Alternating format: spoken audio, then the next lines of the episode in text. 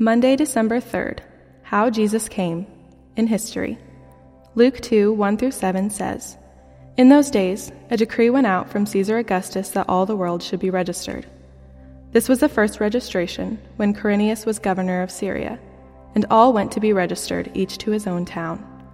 And Joseph also went up from Galilee, from the town of Nazareth to Judea, to the city of David, which is called Bethlehem, because he was of the house and lineage of David, to be registered with Mary, his betrothed, who was with child. And while they were there, the time came for her to give birth.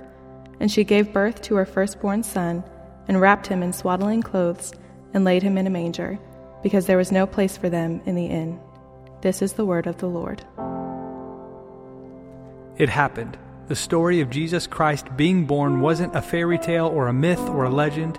Luke makes sure his readers know that the birth of Jesus took place in our time, in our world. Augustus was Caesar, Quirinius was governor, and Jesus was born into a small town that can still be visited today. In fact, many churches have been built on top of the places where it is believed Jesus may have been born and traveled. This was done because in times of war, churches were typically protected and they could be used to guard sacred sites. Thousands now visit these sites as a way to experience the places Jesus walked.